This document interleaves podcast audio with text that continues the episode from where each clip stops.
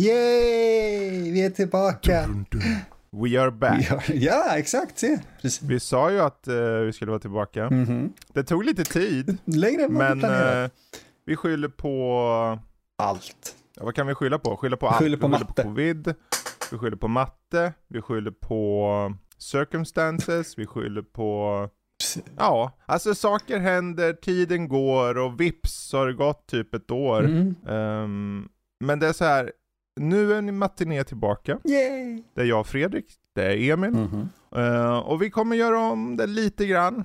Och det är egentligen mest till fördel för oss själva, så att vi har mer tid. Men Fredrik och Emil, har ni inte tid att sitta en timme i månaden säger ni då? Ja, men nu är det ju faktiskt så här att vi har ju 40 andra grejer. Ja. Vi, gör ju en, vi gör ju ändå podd varje vecka med Nördliv. Eh, vi släpper recensioner på sajten, typ minst en om dagen per vardag. Så att det, liksom, det tar tid mer än man tror. Mm. Så då tänkte vi, men hur, hur hittar vi en bra kompromiss vad gäller nörd, äh, matiné? Ja, men vi släpper varannan månad. Ooh, exakt. Och det funkar Ja. ju förmodligen bättre än vad det har gjort hittills, Ja. eller man ska säga. För att, Vi kommer, vi kommer ha ett par avsnitt, så får vi ta en liten, en liten eh, genomgång sen längre fram och se hur det funkar för oss. Ehm, men vad som faktiskt funkar, det är ju Terminator 2. ooh, det var en fin övergång. Ja, en väldigt basic sådan om inte annat. Eh, nej men vi, vi ska börja med Terminator 2, för ni kommer ju ihåg det att vi slutade ju med Terminator Mm. eh, där innan eh, uppehållet. Och det är ju en klassiker på många sätt. Och det är så här, när jag började titta på den här så tänkte jag så här, ah, alltså de här första minuterna liksom, jag tänkte, ja, men jag slänger i den förlängda versionen. Mm. Står sig det här? Hur väl står sig en film från typ 91? Okej, jag ser inledningen där liksom är på den här apokalyptiska framtiden, typ 2029, som är inte så långt ifrån nu tyvärr. Eh, om sju år alltså, då ser det ut som fan. Det, men det, då tänkte jag så här, fan vad det här håller alltså. De har de här stora skelett-terminator som springer runt. Och det liksom skjuts och det sprängs och, och allting. Och allting har den här blålila Mm. tonen och det känns så här liksom, jag vet inte, så jävla snyggt. Det- a- Apokalypsen har aldrig varit sexigare än vad den är i T2. Nej, Det är genuint och så det, de här kromade jävla Terminators som kommer runt där och så dun, dun, dun, dun. Och jag bara, okej jag får gåshud redan nu, Mhm. det här är ju ett bra tecken. För någonstans tänkte jag så här, men nu var det ett tag sedan jag såg den. Hur står den sig Mm. egentligen sådär? Men när den bara fick mig in i introt liksom, då, då kände jag så här, ja men nu, nu förstår jag att den kanske har något. Jag vet inte, hur känner du när, när den började komma igång där? Alltså, för mig var det ju någonstans där i, i introt också som det verkligen bara klickade för mig att det här, det här kommer vara en enjoyable ride oavsett eh, vad jag tänkte innan. Därför att det, är precis när första Terminatorn, man ska säga, trampar ner på en skalle, eh, en mänsklig skalle och den bara sp- spräcks i ett fantastiskt litet ljud precis efter att Linda Hamilton har börjat prata och kameran så här tiltar uppåt. Eh, Kom ihåg, panorering åt sidorna, tilta upp och ner. Det fick äntligen vara pretentiös igen också.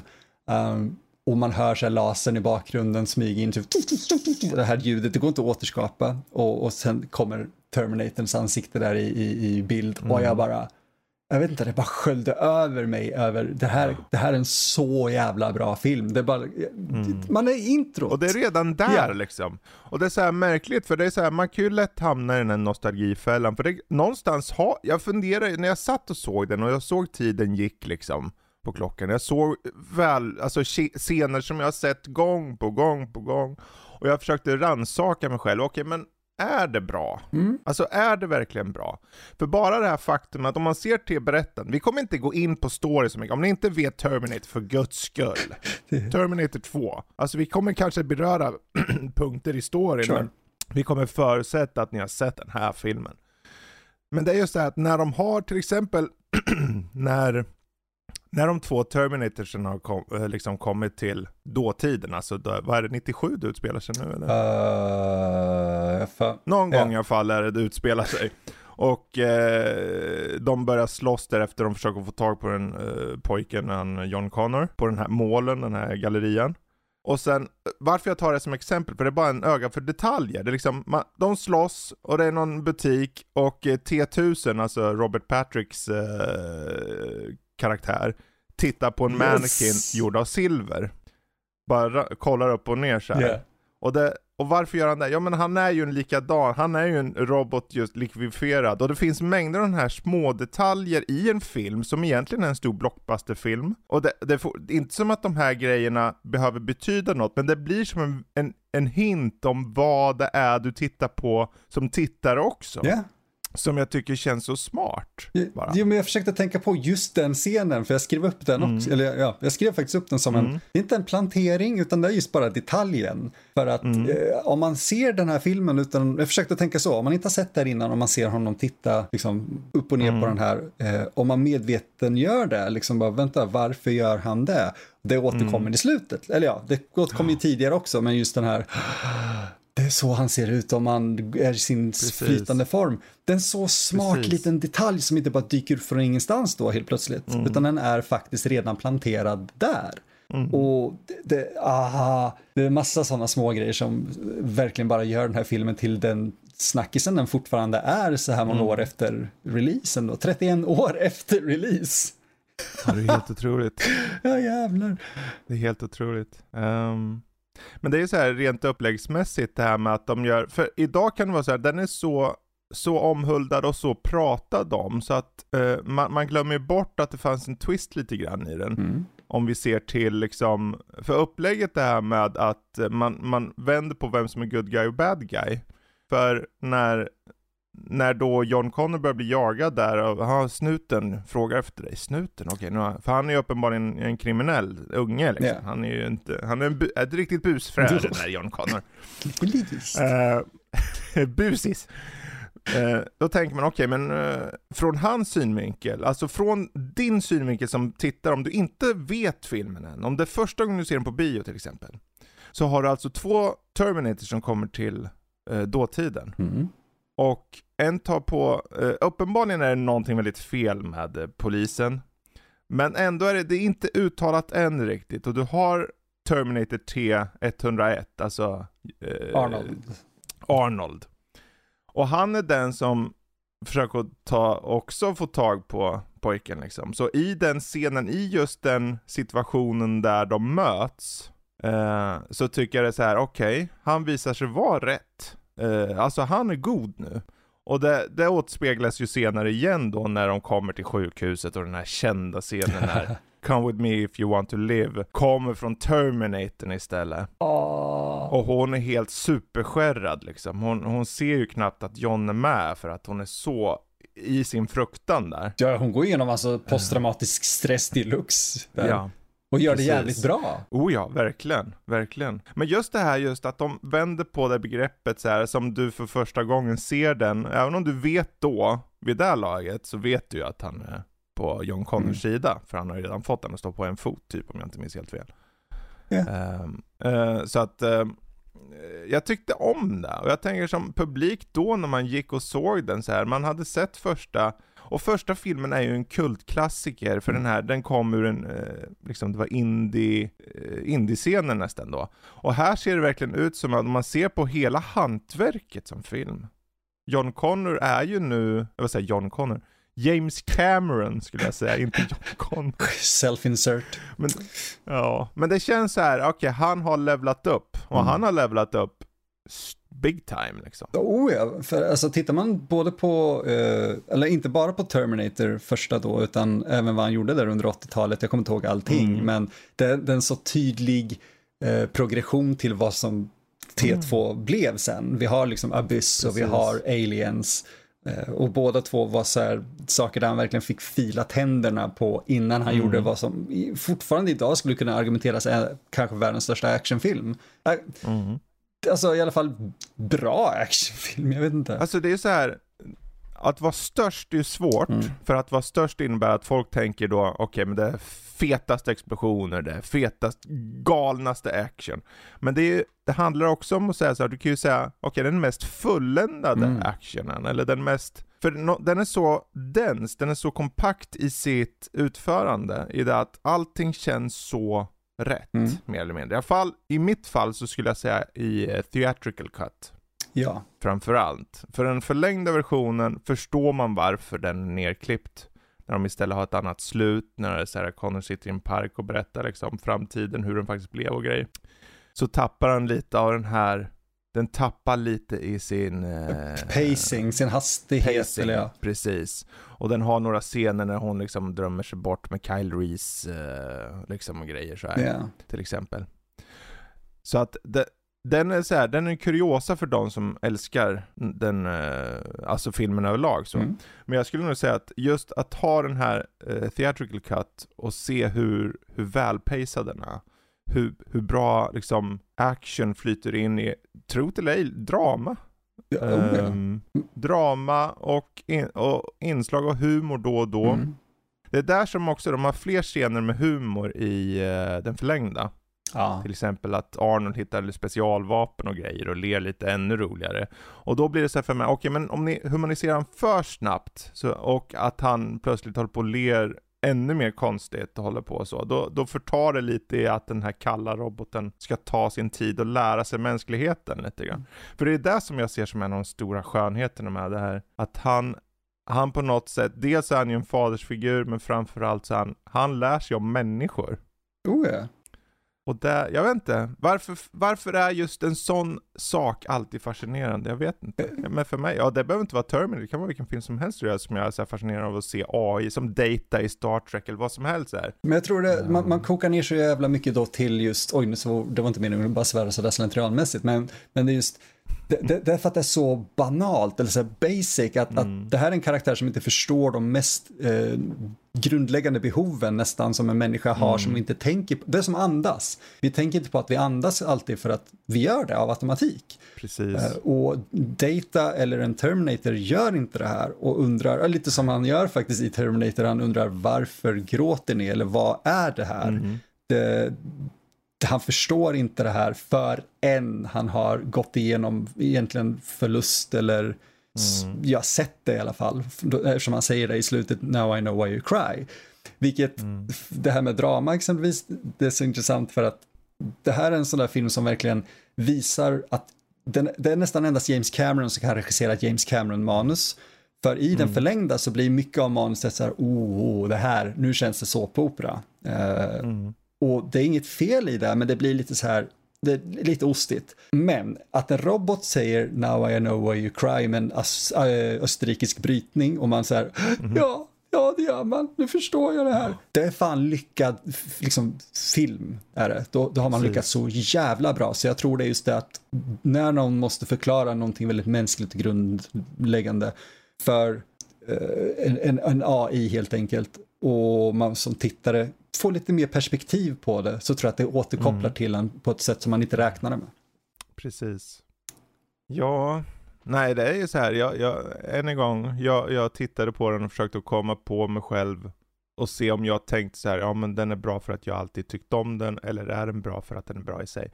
Och den är mycket riktigt bra i sig, och det är en film som jag tror kommer fortsätta stå, Mm. mest på grund av sin berättelse och egentligen det här budskapet om, för det är ju en fruktan för framtiden, det är en paranoia lite grann som Sarah Connor har uppenbarligen, hon har ju som du säger PTSD där, Ja. mer eller mindre. Och det är ju inte konstigt efter vad som hände i första filmen. Men att de visar det, att de låter henne använda sin range som skådespelerska. Jo, ja, därför att men Sarah Connor som karaktär är ju faktiskt, hon är skadad här. Hon är traumatiserad Mm. eftersom det du sa, det som hände i första filmen. Och de skjuter inte under mattan, eh, eller sopar inte under Nej. mattan, utan hon har ju terapisessioner som går rent åt helvete faktiskt. Mm. Eh, och vi ser hur det påverkar henne då och nu och sen ja, hur, hur förstörd hon är med att det första hon kollar med John är inte åh John du är här utan är du skadad för du, hela vår Precis. framtid hänger på att du inte är skadad.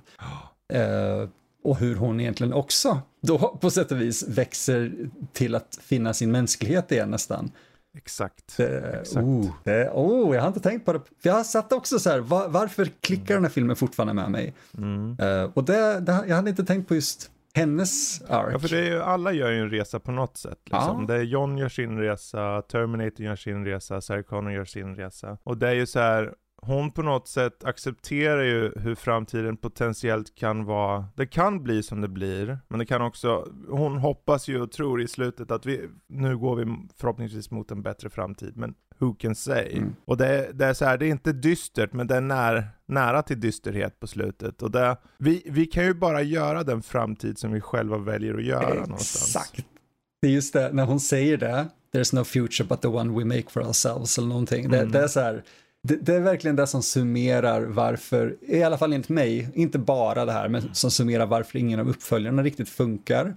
För att Mm. alla bygger på, åh, tomdagen kommer ändå. Och självklart, Mm. det gör den, Säkerli, säkerligen, men, men det har hela, de har liksom upprepat typ formulan från T2 hela tiden. Precis, precis. Och när du då har avslutat kanske den bästa filmen, för mig är ju fortfarande, det är så olika filmer, jag kan inte säga att T1 är sämre eller bättre än det här. Nej, det är sant. Eh, det är sant. det, det är omöjligt. Jag föredrar första för att jag föredrar lågbudgetskräck. Liksom. Det, det är så det är. Mm. Men det här, när de avslutar det som är den erkänt kanske bästa filmen i serien med en sån line, du Mm. kan inte följa upp det eh, på det viset de har gjort de senaste 20 åren. Precis. Många filmer har det blivit. Ja, och jag slutade kolla på dem för två år sedan, två stycken sen tror jag. Visst för att det, Mm. det, det kändes, det gjorde lite ont i mig. Alla som tyckte om dem, det är ingen fara, men, men jag var så färdig, storyn för mig är färdig med T2. Precis. Det är ju... Det är ju, vi kan ju toucha lite på det, men vi, vi, vi kommer säkert tillbaka till T2 i sig, Mm. men de här uppföljarna, de gjorde ju den här Genesis, där de har ju gjort mängder av uppföljare såklart. De gjorde ju först såklart trean och sen gjorde de eh, den där i framtiden, Salvation. Salvation, och sen så kom, tror jag Genesis, Genesis, ja. För sen kom Dark och så kom Fate, kom sen. Dark Så Fate. var det. Eh, och Dark Fate hade typ Cameron med sig. Mm. Ja, för de där, de där filmerna som har släppts, ingen av dem har riktigt, det är som du säger, ingen av dem har riktigt nått överhuvudtaget komma i närheten av T2. Nej, och Och eh, den, den som försökte där var väl egentligen Dark Fate i det att James Cameron själv var med och producerade den. Men den, eh, spoilers, börjar ju med att de typ har John Connor, Edward Furlongs John Connor, blir mördad av en Terminator i introt. just det. Mm. Eh, och att Sarah Connor då som är med, att man får, får hennes resa från den tidslinjen och bak, vidare då. Och sen så blir det ytterligare någon ny Terminator såklart. Och det är någon ny Terminator som skickas tillbaka och Arnolds gamla Terminator har levt i vår värld hela tiden. Sen den, först, den där Dark Fate-incidenten där i början. Och han har lärt sig ungefär som Terminatorn eh, gör i T2. Liksom. Mm. Men den håller ju inte bara för att det, är så här, det blir så kackigt, det blir så konstigt och även om den, den är ju tro till dig en av de bättre i serien Ja, det, jämförelse med de andra. det var jag hört. Men det säger en del också. Ja, Gör det. Det, Ja. för- för mig känns det lite som att den, den här, alltså Dark Fate gjorde det som, vi ska inte gå in i en rant eller diskussion om det, Nej, men det känns som att den gjorde det, eh, nu höll jag på att säga half jedi, men jag menar last jedi eh, gjorde, det är typ half jedi. ha, ha, exakt, precis, Ja. men att den, eh, att den, eh, det här med subversion of expectation, eh, Mm. bara det att de gjorde det i en hel film i två och en halv timme, eh, vilket Precis. ja, Terminator här gjorde då första, liksom i introt.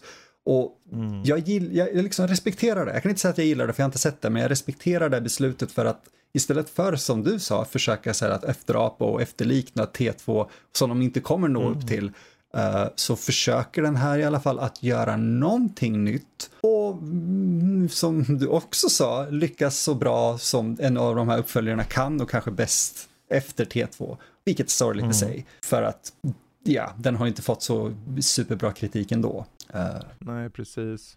Och det är det där, om, nu, om vi går tillbaka till Terminator 2 då, så det är ju så här, vad den gjorde som film var att den nå, någonstans fulländade hela idén om Terminators. Exakt. Eh, Så, och det var ju det du var inne på förut, att liksom vart går man ifrån vidare efter det här? Det går inte. Nej. För att eh, det, det, det är som att du har gjort den bästa berättelsen och sen efter det så är det bara copycat-berättelser och alla kommer alltid jämföras.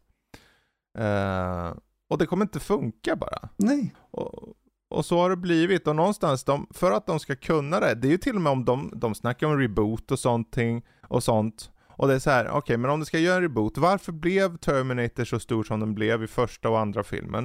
Eh, det är story, det är setting, det är Arnold bland Ja. annat. Eh, en Terminator-serie utan Arnold, vad egentligen är det?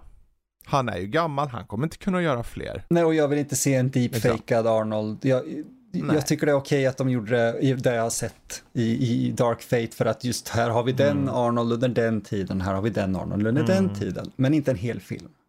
Nej. Det- Och det är sådär, någonstans måste man säga att nu, nu, nu får det vara nog. Ja. Liksom. Nu, nu, för det är ju bara, jag förstår hur Hollywood funkar och allt det där liksom. Mm. Okej, vi har något som drar in folk. För jag menar, det drog in folk både på trean och resterande delar. Oh, ja. Eh, men inte på den nivån de hade hoppats för att T2 var en sån succé.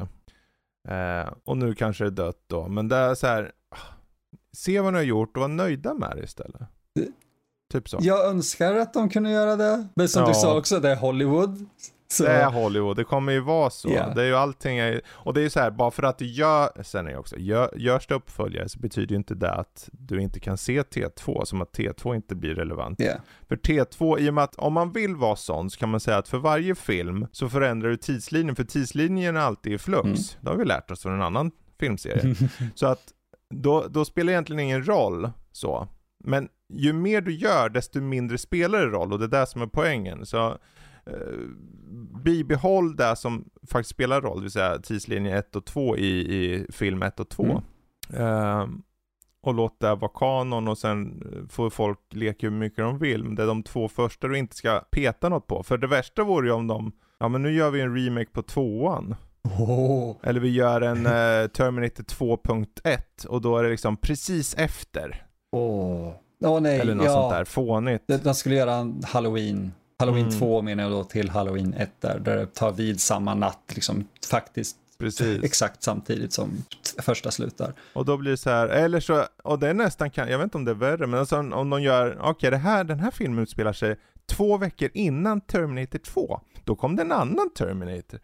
Liksom, då skulle det också vara så, men, ja men nu, då blir det Rogue One Ja. och sen gör de, det är som, som på, nu är det en tangent, men de gör Rogue One på Star Wars först. Och sen ska de släppa Andor, som är en prequel på prequel-filmen. Och vi vet ändå hur det gick för Andor i slutet av Rogue Ja, One. ja, han var på en planet och sen exploderade den och han dog och han var ett arsel genom hela filmen som var unlikable. ja. Kul kille. Den ska vi göra en tv-serie på i två, två säsonger. Kan vi bara säga att vi vet att vi kommer kunna få responsen då som säger ja men Obi-Wan var ju bra. Bara, ja absolut, men Obi-Wan funkade eh, förmodligen också därför att folk hade tyckt om Obi-Wan i över 30-40 år. Ja, det, det handlar om karaktär där. Du har Alec Guinness karaktär. Det här kommer leda till Alec Guinness karaktär. Ja. Eh, och det är bara en mycket, mycket större eh, karaktär. Ja. Det är det enda. Alltså, an, an, Can, Cassian Andor, som han hette. Han var en, en sidokaraktär i Rogue One som gick och dog och han var den som man såg först, typ som bara dödade någon.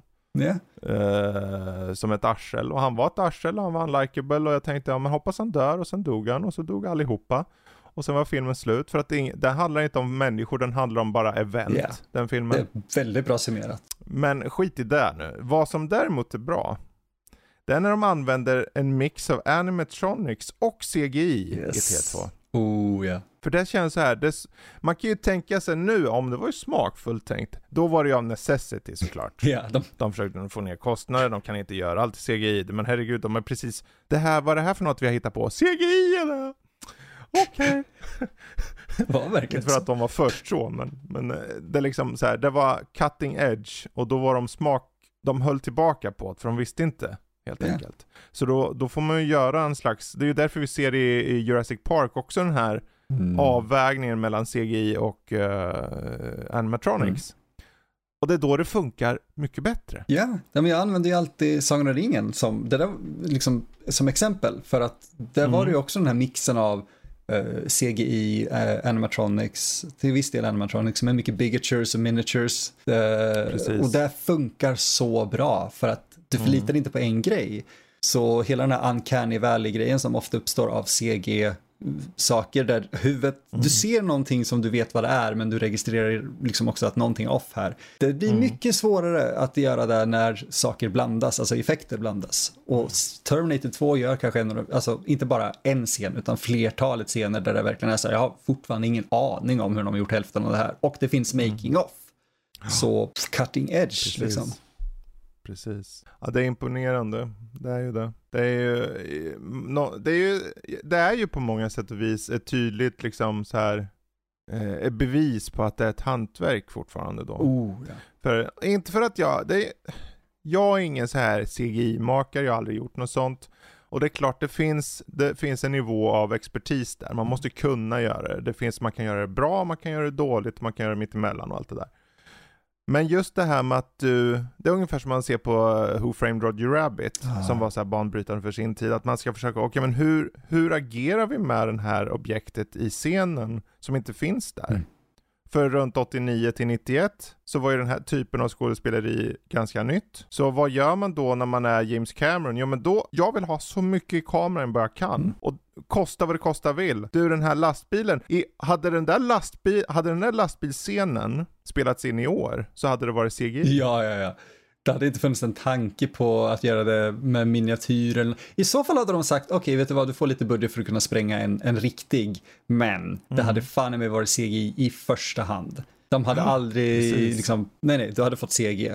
Bäst, bästa fall, riktig lastbil, absolut Är inte den, miniatyr. är, den, eh, är den miniatyr eller? Det är det jag funderar på, för jag tror det är en mix. För Ja. I första filmen, då har vi en uppenbar nästan så här, "Ah, här har du kartonglastbil som sprängs. Men jag vill säga Ja. att bitar av den i tvåan är typ en miniatyr, men jag, kan inte säga när, men jag kan inte heller tänka mig att de åkte ner och gjorde det där. Så, för det är väldigt lite CG just, i, i just man säger, själva kraschen, eh, när den kollapsar där. Det måste ju vara det. Ja, för jag tänker så här, för är, man ser ju motorcykeln framför. Om det är så att det är att de har fört in, eh, vad heter det, Ehm, en miniatyr, Mm. så är det väldigt bra gjort. Oh ja. För att de har ju motorcyklisten framför. Det, det, det är möjligt att det är en, en composite shot. Eh, alltså att, att de har filmat motorcykeln någon annanstans och sen klippt in den. Men oh, det ser verkligen ut att vara där. Och jag kan inte tänka mig att... Eh, kanske, fan, kanske vissa bilder är en miniatyr ändå. Alltså du vet vissa inklippsbilder, men själva den kraschen och allting är på plats. Men, men kanske du vet lättare byggd stunt lastbil. Precis, precis. För den scenen säljs ju in så jävla bra. Alltså, eh, och det är många av de här scenerna, ta bara mot, senare i filmen med den här eh, helikoptern och liknande som kraschar på freewayen. Liksom. Åh, oh, det är så bra. Alltså vilken scen! ja. Vilken scen! Men det är set pieces som, som idag skulle se så små ut för många, men som Mm. faktiskt gjordes antingen hands-on eller med hjälp av just den här mixen. Jag, jag köper det mycket mer, eh, både filmiskt och, åh, jag köper att det där vore verkligt, jämfört med en stor CG-explosion eller eh, någonting, därför att det ser trovärdigt ut.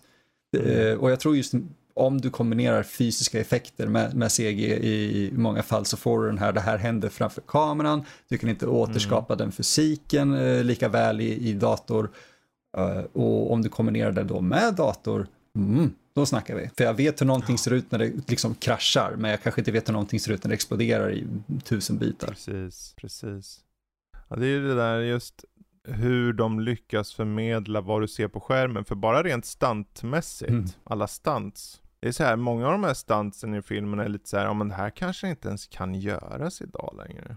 Nej, och jag tänker lite på den som jag, eh, på samma sätt som jag tänker på återigen Sagan om ringen. För att hela den trilogin, den hade absolut inte kunnat göras idag. Det har ju många av skådespelarna faktiskt nyligen kommit ut och pratat om också. Att det var så mycket där som bara var uh, haphazard, man ska säga. Att oh, fuck it, vi bara iväg och gör det här. Utan de, de hade självklart försäkring och sånt där, men det var ju hela den, mm, vi gör det lite liksom under, vi viskar om det, vi säger inte högt vad vi gör för att då kanske någon kommer in och säger Precis. absolut inte.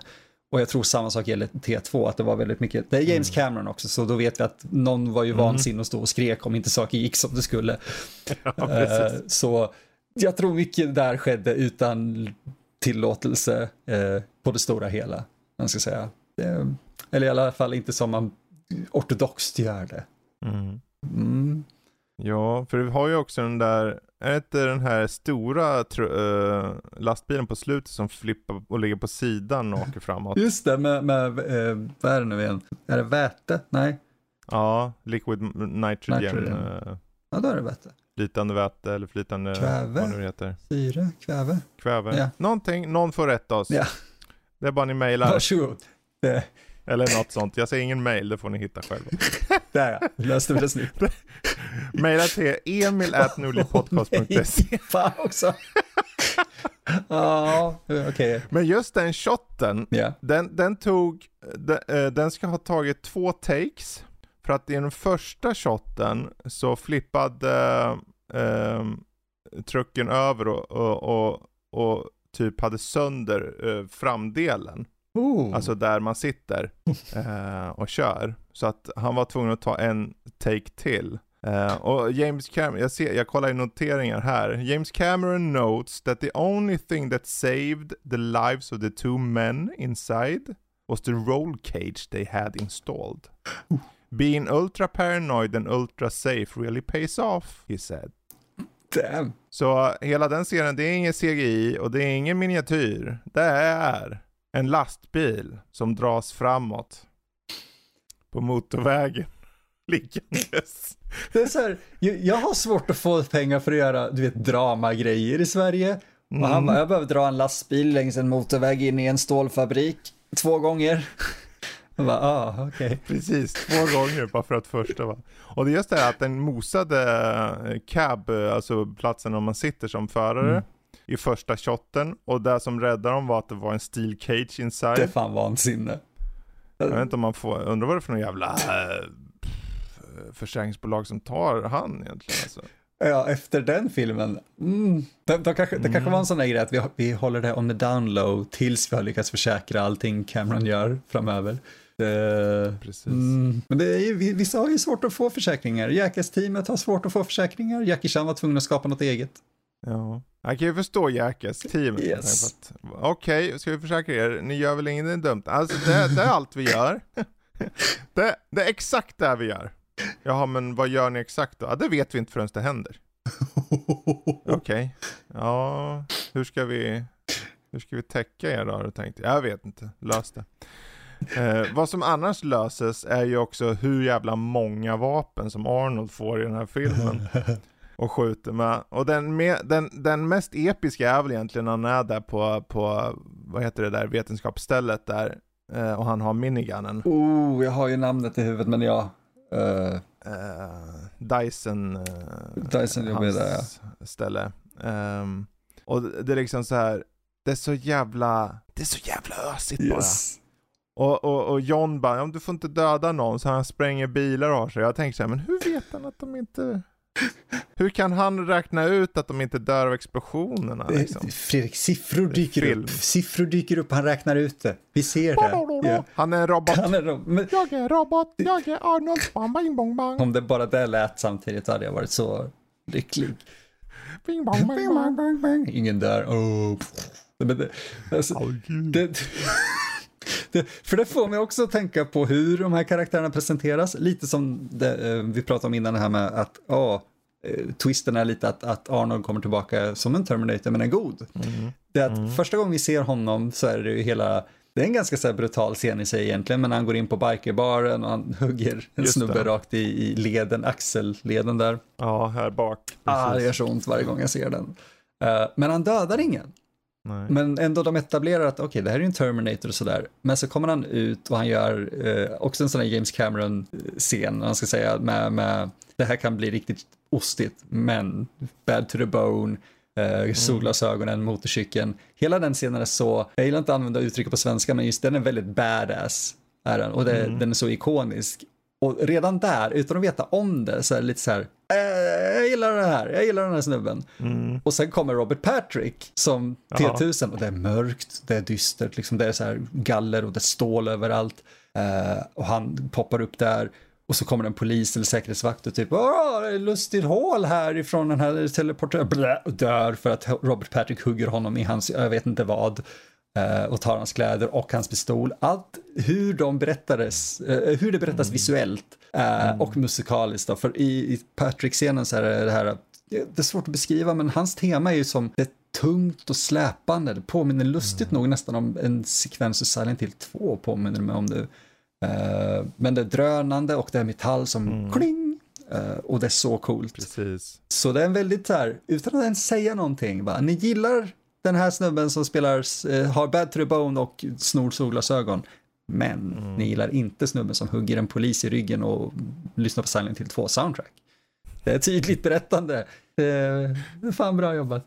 Ja, det är bra. Det är ju visual storytelling. Mm. Eh, och det, det funkar ju så ty- Och det är ju hela, det är ju en av styrkan med film överlag, just att kunna få allt det där levererat utan ett ord egentligen. Ja. Du kan, du kan etablera vem, en, vem personen är rent personlighetsmässigt bara genom att se han. Jag menar, bara det sammanbitna ansiktet av Robert Patrick gör att man bara, han ser inte snäll ut. Nej, exakt.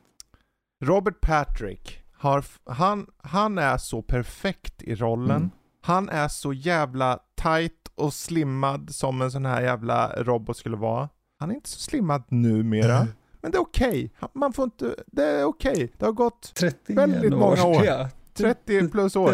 Men han passar så jävla bra på vad, han känns så jävla kall Mm. på ett, jag ska inte, det, det finns ingen, det är märkligt att säga att någonting som saknar personlighet är bra, men att han tar bort personlighet och för in lite personlighet när han agerar med människor som att det är en fasad. Det. Att det känns så tydligt som att han lägger på en fasad för dem, Mm. så att vi som publik vet att han lägger på en fasad, är ju briljant. Ja, minst sagt. För det, det, de, det finns ju två perfekta scener att använda här som exempel. Kanske Mm. två av de enda. Eh, men det är ju lite när han letar efter Connor. Eh, både när han Mm. pratar med föräldrarna, men särskilt när han pratar med två skol, eller, småflickor helt enkelt. Mm. Eh, och han håller fram ett kort på, på Connor och frågar så här, ah, har, ni, har ni sett den här eh, pojken? Mm. Ah, men han var vid, prova vid det här köpcentret. Och så, så säger, Mm. han upprepar köpcentrets namn på ett väldigt mänskligt sätt, vilket låter jättelustigt att Mm. säga. Men verkligen så här, åh, så ni menar här borta? Och just Aha. den tonen jämfört med när han exempelvis har eh, framåt slutet när han har Sarah Connor eh, i, i, inte gisslan, men han håller på att hota henne med sin Mm. långa pik som hans finger kan bli och säger typ Mm. call John now. Där han, det är så väldigt målmedvetet, han vet, jag behöver inte jävlas här. Jag behöver inte låtsas som någonting. Det var, jag har jag inte heller tänkt på. Bra, Ja. bra poäng. Det, det, jag vet inte, jag tycker bara det, det känns som att de, ibland så händer ju de där filmerna när de bara nailar castingen från start Mm. liksom. Det, eh, merparten av alla roller, de större rollerna är liksom, de är satta så. Och det är så här, till och med fosterföräldrarna är lite så här, de är douchey och jävliga. Det är inte att jag vill dem att de ska dö, men jag vill inte, jag bryr mig inte så mycket heller om men dö på det sättet. Hur nu mamman dog vet jag inte, men pappan fick ju Mm. Uppenbarligen en kniv genom äh, munnen. Han drack mjölk. Ehm. Han var säkert laktosintolerant. Så går det. Så går det.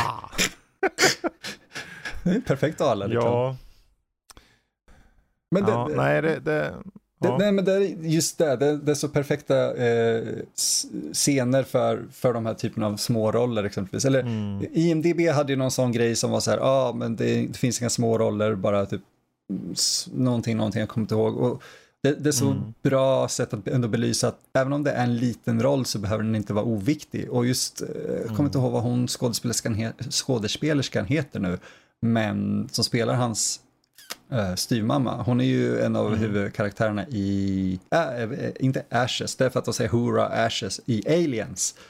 Uh, Vasquez ja, spelar hon ja, i Alien. ja. Just ja, det är hon Yes, och hon är med så lite här, men hon gör ett sånt Ja. intryck, både som sig själv som styvmamman och som Terminator. ja. Precis. Det är, oh, det är väl spelat.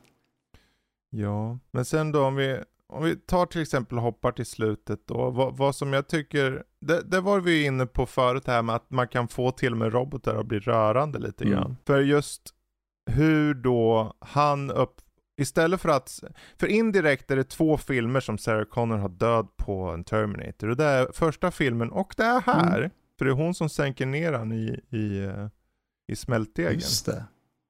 Så det finns ingen annan film som hon har dödat en Terminator i, förutom de två. Oh.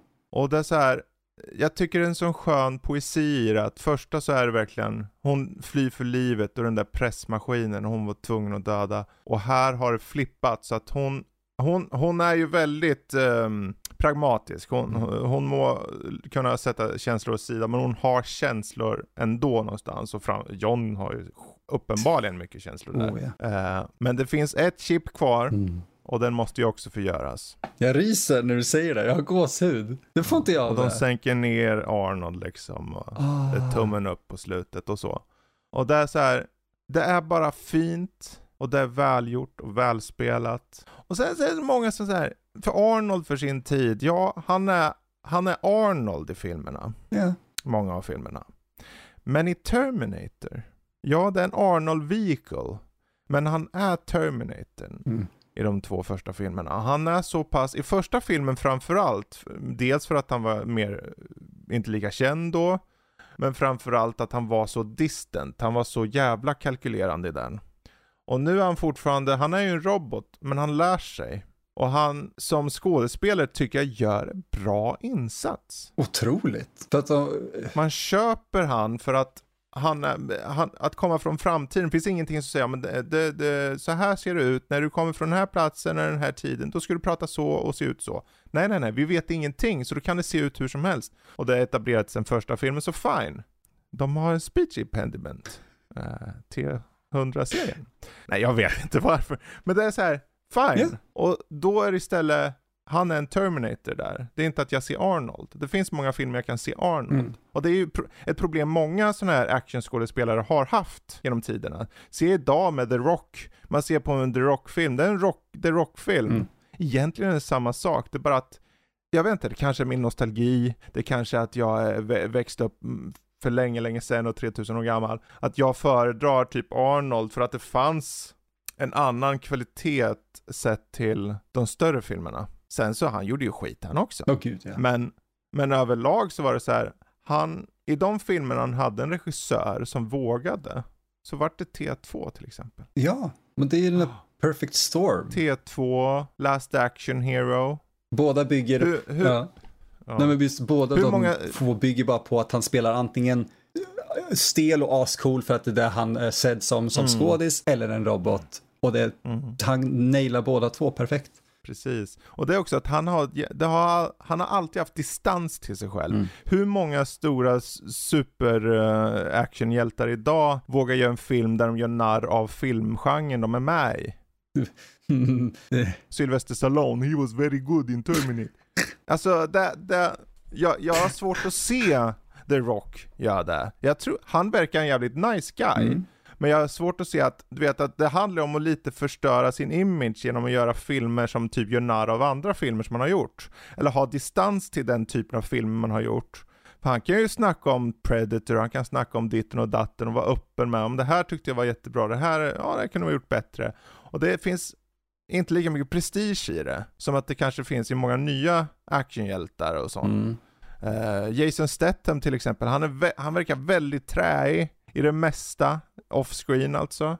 Och det finns ingen distans riktigt, känns det som. Han har försökt göra lite typ spy och liknande, det har inte riktigt funkat. Men Arnold? Ja, det är sant. Alltså, jag, jag tror, för Statham var en av dem jag tänkte på också. Eller säger man Statham? Statham?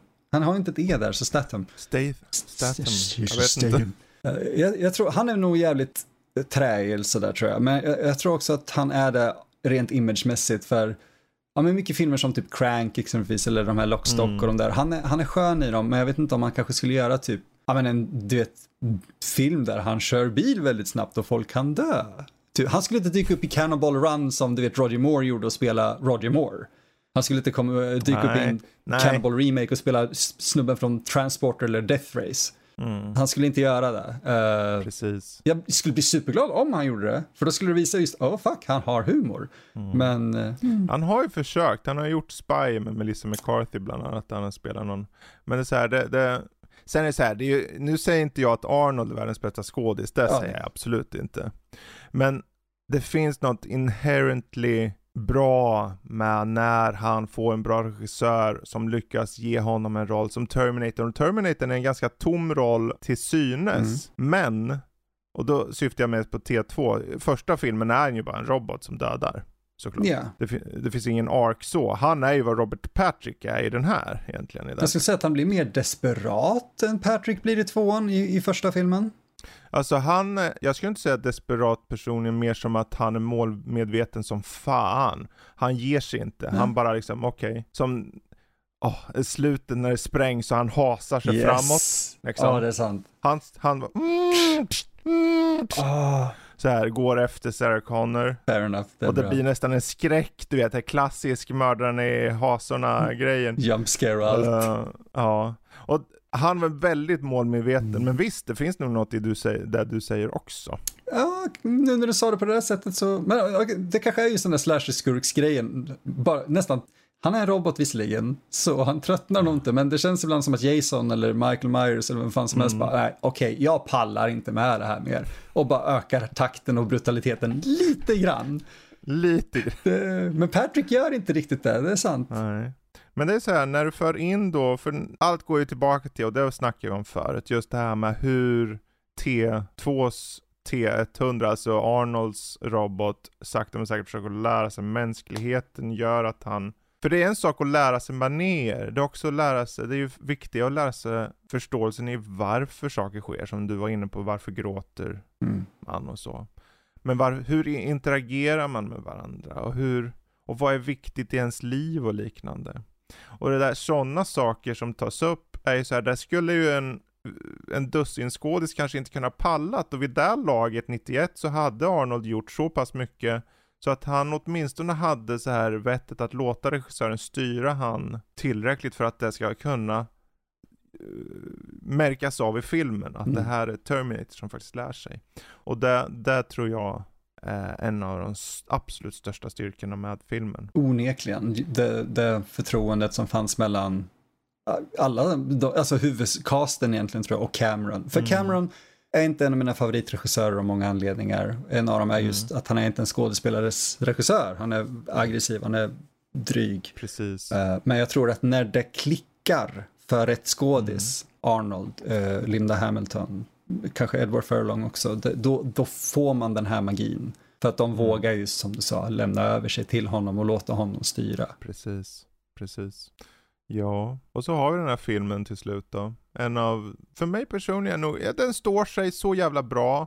Och jag vet att, eh, herregud, jag tittar med ungarna och de bara Åh vad bra den är! Den är så bra! Nice.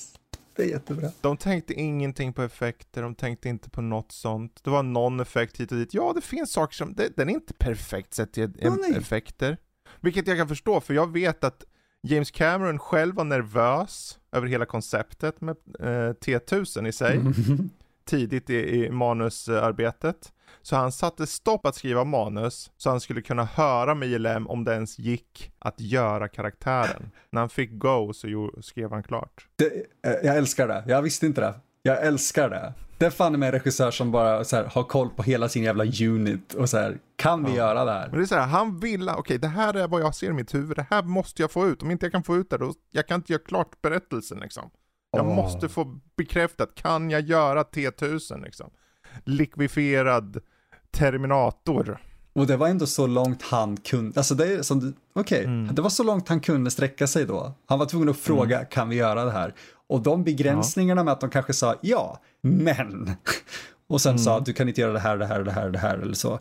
Det, de begränsningarna kanske gör filmen så bra som den är i i mångt och mycket med. För när sen T3 och de andra kommer och det är så här, nu är det en flytande Terminator och fast metall. Och man bara, ja, ja, nanobottar och grejer, jag orkar inte. Nej, Då blir det för mycket. precis. Det är som Stålmannen. Stålmannen är fan sämst. För Stålmannen har ingen jävla svaghet förutom kryptonit som alla har tydligen helt plötsligt. Fan vad trött jag är på Stålmannen. Vet du att Stålmannen har gjort så många versioner av i serietidningar att vid ett tillfälle så kunde han skicka iväg från sina händer små stålmän. små versioner av sig själv. Jag hade ingen aning om det. Va? Det finns mängder av saker han gjorde. För jag, jag satt och kollade upp det för att det, det, eh, får se, det är någon serie nu som går. Superman and Lois eller någonting och de har haft lite grejer som folk bara, vad är det här? Och så finns det en liten dokumentär som går igenom. Alltså Superman har haft alla krafter. Allt har han gjort. Under Silver Age framförallt då. Och ett av dem var att han kunde skjuta små versioner av Superman från händerna. Det är... Tjup, tjup, tjup. Det är ju hyster... Snälla DC, ha med det i nästa Stålmannen-film. Helvete. Nästa Terminator, Nästa- då skjuter Arnold små Arnold.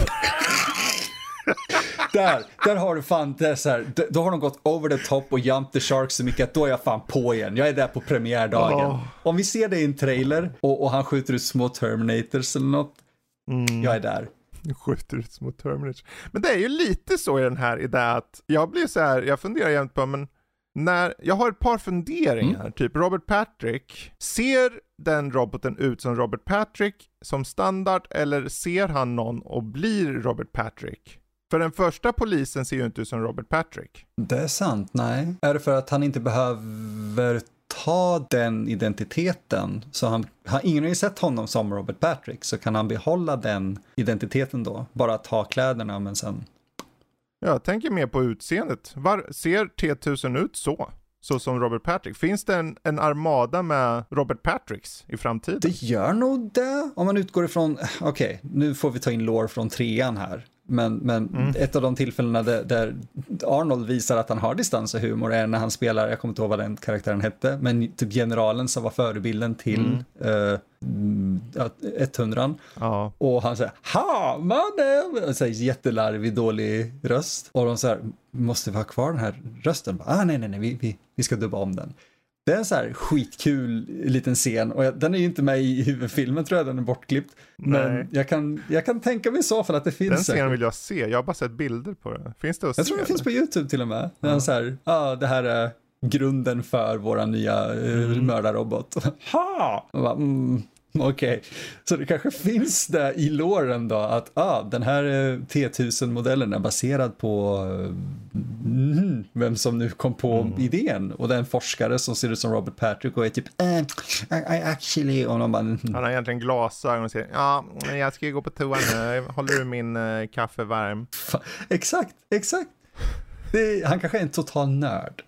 Ja. Det, Ja, Jag vet inte, det var en sån sak jag bara funderade när jag såg. Det var nog mer också så här. Men i allmänhet så här med hans eh, krafter, eller vad man vill säga. Mm. För om han, han tappar ju en del när han uh, hoppade upp på bilen där. ja, Så var det en bil kvar på, på, på, på marken. bilen. Eller just det. eh, John sparkade bort den och den blev en del av hans fot.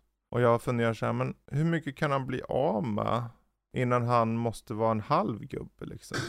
Vänta, Eller liksom, han, han måste vara equal mass, säger de ju. ja. Så att om han, säger att han blir av med halva då, blir han en mindre version av Robert Patrick då? En halv meters lång. med-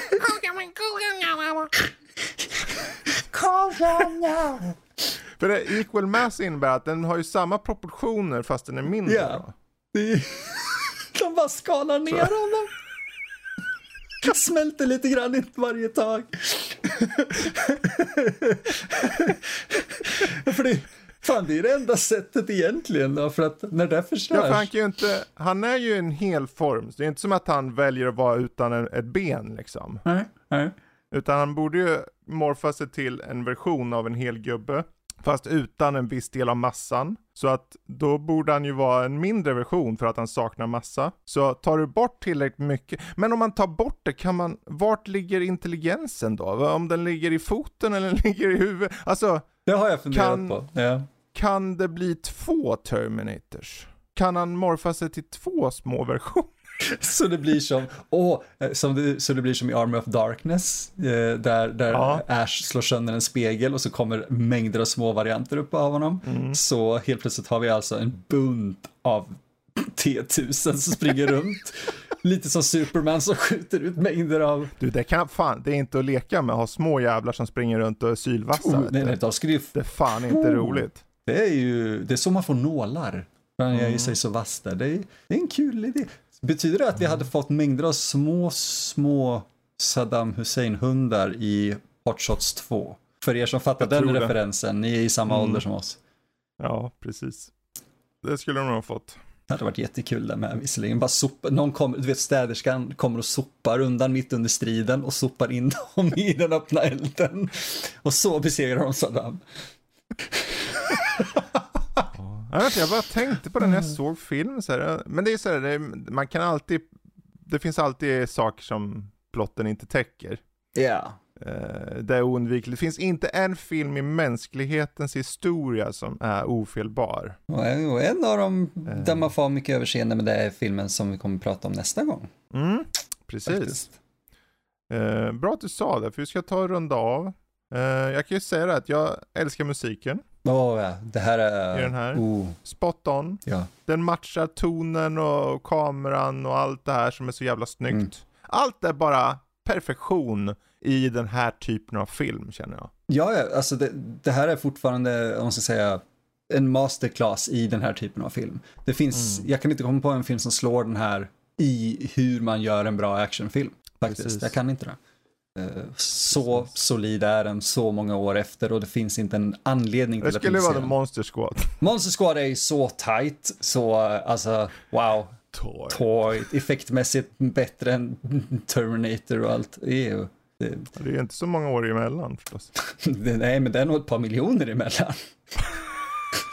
Catching för fan. Men men, vet ni vad? Det är så här, det här snacket om Terminator kan fortsätta i, Discord. Vi har ju en Discord för uh, Nördliv.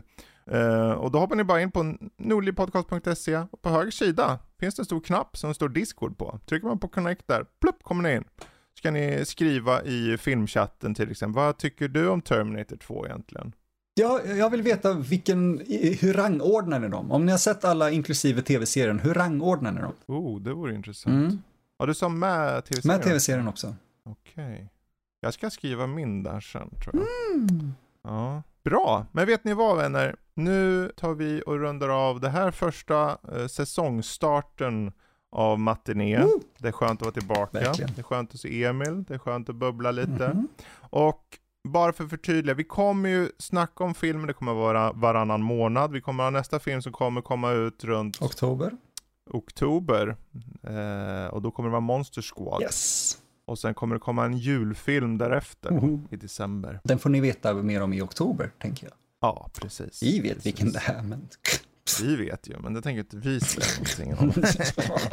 För vi är bitches and hoes. Nej, vad dum jag är. Så får man inte säga. Vi höll oss ifrån så. Hoes, alltså sådana här slangar i trädgården då. Och bitch bara som i hund.